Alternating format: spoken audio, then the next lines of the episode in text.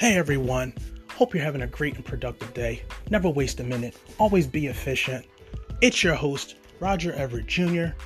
of the podcast, No Wasted Moves. I'm here with my co-host, Bruce Hewitt.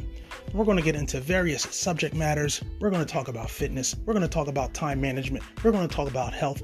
We're going to talk about the work environment. We're going to talk about just being a better you, not wasting any moves, getting the most out of all of your resources and everything that you have available to you, maximizing everything that you have so that you can truly be efficient in every area of your life. Okay, don't go anywhere. Just sit tight. Enjoy the show.